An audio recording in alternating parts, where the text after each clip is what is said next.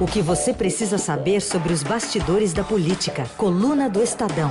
Com Alberto Bombig, Mariana Holanda e Mariana Halbert. Tudo bem? Hoje, aliás, a, a Mariana Halbert conosco. Tudo bem, Mari? Bom dia. Aliás, Mariana Holanda conosco. Bom dia, Mari. Tudo bem. Oi, um dia Carol. isso acontecer.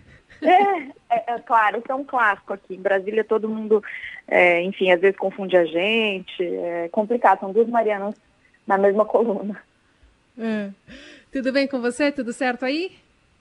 Tudo certinho, fiquei um tempinho de férias, voltei ontem, então estou aqui com saudade de vocês. Muito bom. Bom, Marice volta numa semana bastante importante em Brasília, em que o, o presidente da República, é, de fato, se demonstra, né, declara a sua versão à Lava Jato, e para isso une ali um discurso anticorrupção, né, bate na tecla de que dentro do governo dele não há corrupção, por isso não há necessidade de uma operação como a Lava Jato. A gente recuperou um trechinho dessa fala da semana e traz aqui para os nossos ouvintes. É um orgulho, é uma satisfação que eu tenho dizer a essa imprensa maravilhosa nossa que eu não quero acabar com a Lava Jato. Eu acabei com a Lava Jato. Porque não tem mais corrupção no governo. E aí, Mari, como é que essa fala pegou em Brasília? Lembrando que boa parte do eleitorado do Bolsonaro veio né, do lavajatismo, da, das questões envolvendo as manifestações de rua, enfim. É, o Carol, essa questão do, do eleitorado dele, a base bolsonarista, os parlamentares e até o próprio Carlos ontem foi no Twitter para reforçar que é um governo que combate a corrupção. Os parlamentares vieram falar, não, vieram funcionar de tecla SAP, sabe? Falando, não, o que ele quis dizer é que no governo dele. Enfim, a gente pode até tentar traduzir o que o presidente falou, mas acho que o que é complicado é que, primeiro, ele faz uma declaração que é muito forte de que não tem corrupção no governo dele, a gente, enfim, é uma corrupção que pode ser, é uma, é, um, é uma declaração que é um governo que tem investigações em curso, né? Inclusive uma sobre o presidente, sobre interferência na Polícia Federal, suposta interferência na Polícia Federal. É, a segunda coisa é que não cabe a um chefe do executivo ficar falando sobre um outro poder ou sobre uma coisa que não tem absolutamente nada a ver com a gerência dele, ele acabar com a Lava Jato, né? Então, é, o, o, a base bolsonarista entrou aí com a tecla SAP, tentando não, o que ele quis dizer, o que ele quer dizer, mas o que chama muita atenção também, entre procuradores que eu conversei, é o silêncio do Aras a respeito disso, né? Porque é uma declaração super, super forte do presidente, você vê que o Aras não soltou nenhuma nota. Coube a força-tarefa da Lava Jato de Curitiba, que o presidente falou nominalmente, se manifestar. Eles soltaram uma nota ontem super dura então, foi inclusive a primeira manifestação forte do, da Lava Jato sob nova direção, né? Uma manifestação política, é, que está agora com o Alessandro Oliveira, desde que saiu do Tom Dallagnol, e eles tiveram soltar essa nota, falando que a declaração demonstra desconhecimento da operação, que ainda tem muito, muita, muito volume de trabalho que eles fazem. É, e a, ontem, inclusive, eu conversei, depois que eles soltaram essa nota, com o coordenador Alessandro, lá de Curitiba. E eu perguntei para ele, falei assim, olha, eu fiquei, é, eu fiquei bem surpresa, a nota foi bem dura, eu queria saber um pouquinho mais sobre isso. E ele falou assim, dura foi a declaração do presidente. Se a gente ficasse no silêncio, podia soar como uma possível anuência. A gente não tinha como não responder. E, é, é, essa ele... semana mesmo, Mari, teve mais uma fase da Lava Jato, teve a fase 76, ela continua aí agindo. Continua pleno vapor, exatamente, exatamente. É, na, nessa nota que, o, é, que a Lava Jato soltou ontem, eles encerram falando que os procuradores da operação continuam lutando pela justiça, é, enfim, pelo combate aos ataques ao, ao, poder público, alguma coisa nesse tom, apesar de forças poderosas irem no sentido contrário. Eles não falam que são forças poderosas, não explicam, apesar de ser uma nota que sai em resposta a uma declaração do presidente da República. Então, eu perguntei isso para o coordenador da Força Tarefa. Ele não quis planizar, mas ele falou que, é, que, de fato, o momento hoje é de uma evidente reação sistemática à famosa operação. Essa palavra que ele usou, tem uma reação sistemática. A gente está vivendo é, como se fosse um ataque de todos os lados, né? E ele falou assim, ah, não, uma, não estou dizendo que é uma questão orquestrada, Mas o fato é que tem é, recentes posturas que têm limitado bastante a nossa atuação. E eu perguntei de onde que vem isso, ele falou de todos os setores. Então, assim, é uma, é uma resposta muito dura e que demonstra bastante o que a gente tem vivido, né? A Lava Jato é, tem, tem estado é, no noticiário, mas de uma, não só pelas suas operações, né? É bom ressaltar que quem abre a investigação é o Ministério Público e quem encerra depois de investigação tudo é a Justiça. Quer dizer, como você destacou, não é o Executivo, não é um presidente da República, seja ele quem for. Mas você falou da tecla SAP, o, o, o maior intérprete aí do presidente, da, quando aperta a tecla SAP, é o vice, o Mourão, sempre é ele que explica. É verdade, é verdade. O Mourão também teve de apertar ontem a tecla SAP mais uma vez, tentar explicar o que o presidente falou. É, eu conversei ontem com parlamentares também, eu conversei com a Carla Zambelli, e ela me disse, não, olha, Mariana, o que ele quis dizer é que não há corrupção no governo dele. Então, assim, a gente pode até depreender, né, que tem é, o que, que o presidente quis dizer, mas é, não, não tem que ter tecla SAP com o presidente da República, né? Ele tem que falar de uma forma clara. Mari, fala um pouquinho também sobre é, um assunto que vocês trazem na coluna hoje, que é uma repercussão a partir da decisão do novo ministro do STF, Luiz Fux, né, ter jogado, tirar de uma turma e colocar no pleno as, as, informações, ou os julgamentos, na verdade, em relação aos processos da Lava Jato. Como é que essa articulação toda é, foi vista é, por, enfim, nos bastidores aí, levando em conta um, um, um astuto Gilmar Mendes jogando xadrez? É, a gente conversou com um grupo de advogados sobre essa, essa primeira grande reação do Luiz Fux, né, em defesa da Lava Jato, que ele jogou para o plenário os processos, tirando da segunda turma, é, ações penais.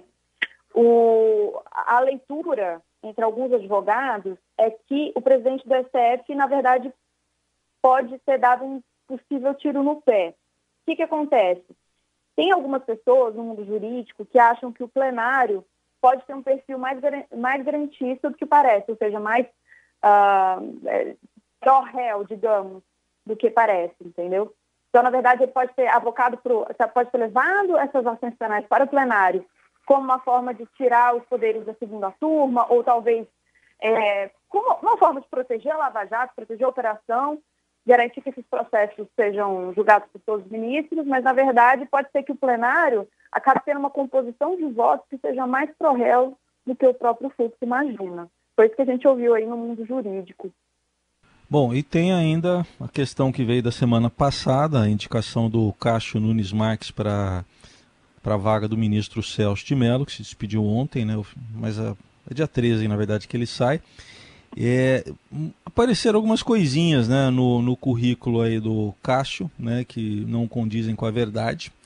Mas eu, eu, queria colocar aqui o que disse aí o presidente ontem. Ele falou da, da porque ele, é, parece que ele acusou o golpe, né? Muita gente, muitos apoiadores dele criticando essa escolha e ele falou que ele para outros cargos já escolheu gente até de partido de esquerda. Ele falou na live. Vamos ouvir o que disse o presidente. Pessoal que me critica, vocês estão perdendo a chance de bater em mim. E veja os reitores, que eu estou assinando, assinando o nome de reitores. Veja lá, tem, eu estou indicando o cara do PC do B. Tem faculdade que eu estou indicando o cara do PSOL. Tem universidade que é do PT. Tá aí então, ele, ele ficou bravo, né? Muita gente interagiu com ele lá do, durante a live, foi chamado até de corrupto em um determinado momento. É, foi chamado de Bolsonaro traidor também, ele próprio falou isso na live. Ah, vocês estão me chamando de Bolsonaro traidor? Ele ontem estava, ficou excepcionalmente chateado. Porque foi uma reação muito grande da base dele, né, pessoal? Vocês, vocês devem ter acompanhado no Twitter. Mas é só você abrir lá nos comentários, ou o próprio, é, sei lá, Alan, do, Alan dos Santos, que é um desses blogueiros bolsonaristas, influentes, decepcionadíssimo, Sarah Winter. É, mas o presidente, ao que tudo indica, vai manter essa, essa posição. E até uma reportagem do Estadão mostrou é, ontem que o Castro já tem, inclusive, apoio da maioria da CCJ no Senado, né, que é onde ele precisa de maioria. Então, assim, o nome dele apesar de ter uma enorme resistência no, na base dos eleitores do presidente da República, tem uma aceitação maior nos círculos políticos e aqui de Brasília. Inclusive, o próprio senador Renan Calheiros fez um grande elogio ao presidente da República, falou que ele vai ter uma, vai deixar um legado de desmonte do Estado policialesco, né? Esse elogio, nos olhos de, do, do eleitorado bolsonarista, não sou exatamente como um elogio, não é mesmo? Não, nem um pouco. Bom, falando em elogios, a gente viu numa disputa aqui em São Paulo um elogio importante no início da semana do presidente Bolsonaro acenando aqui para o candidato Celso Russomano. É, enfim, agora aparentemente o presidente vai entrar mesmo na disputa aqui na capital paulista. E hoje vocês trazem um, um panorama interessante sobre como é que a, a, disputa aqui se torna tão nacional, né? Como é que São Paulo é tão importante nacionalmente falando, pensando sempre lá na frente em 2022? É, o governo do estado, não a prefeitura, mas o governo do estado está tentando passar lá na Assembleia Legislativa aquele projeto de enxugamento né, do orçamento para o ano que vem, prevendo a privatização de algumas autarquias, é, suprimindo alguns recursos de alguns lugares. Da ciência é um dos assuntos mais polêmicos. Mas como é que essa, essa aritmética toda está entrando na, na disputa já presidencial de 2022, Mari?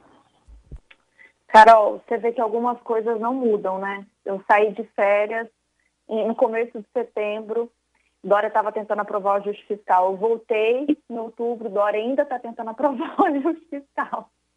Tem algumas coisas que realmente são muito complicadas. Mas, enfim, o governador de São Paulo, é, como todo mundo sabe, ele é um dos é, possíveis candidatos já em 2022, né? Já se coloca como adversário do presidente Jair Bolsonaro. Esse pacote de. É, ontem, inclusive, ele falou na live, né? Ah, pode ser, está em aberto, deixou a, a, questão meio no ar, né? O, o, o Dória?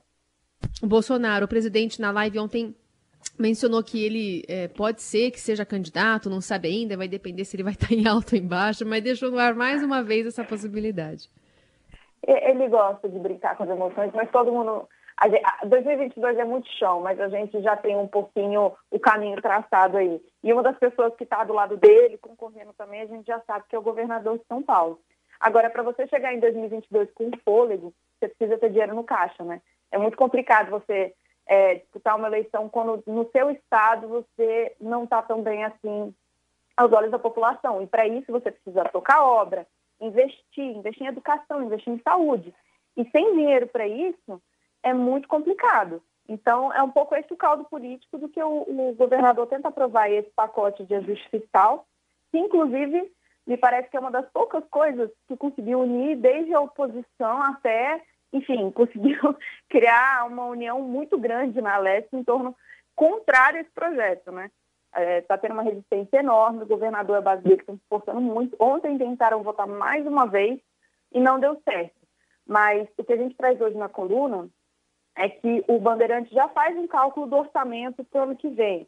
E eles já dizem para a gente, olha, se não tiver a aprovação no, do ajuste fiscal, a gente vai ter um orçamento do ano que vem com 12 bilhões a menos. Ou seja, vai sair dinheiro, da, vai ter dinheiro que vai deixar de ser investido na educação, saúde, segurança pública. Os prefeitos vão ser eleitos agora é, mês que vem. Ano que vem vão ter menos repasses do governo do Estado. Então, uma forma do, do Bandeirantes tentar pressionar, sacudir a leste e falar que está muito desesperado. Precisa muito da aprovação desse pacote. É, e não está fazendo o jogo de deixar para depois da eleição, né? Pelo menos está em discussão ainda, né? Tendo que disputar uma eleição municipal, né, Mari?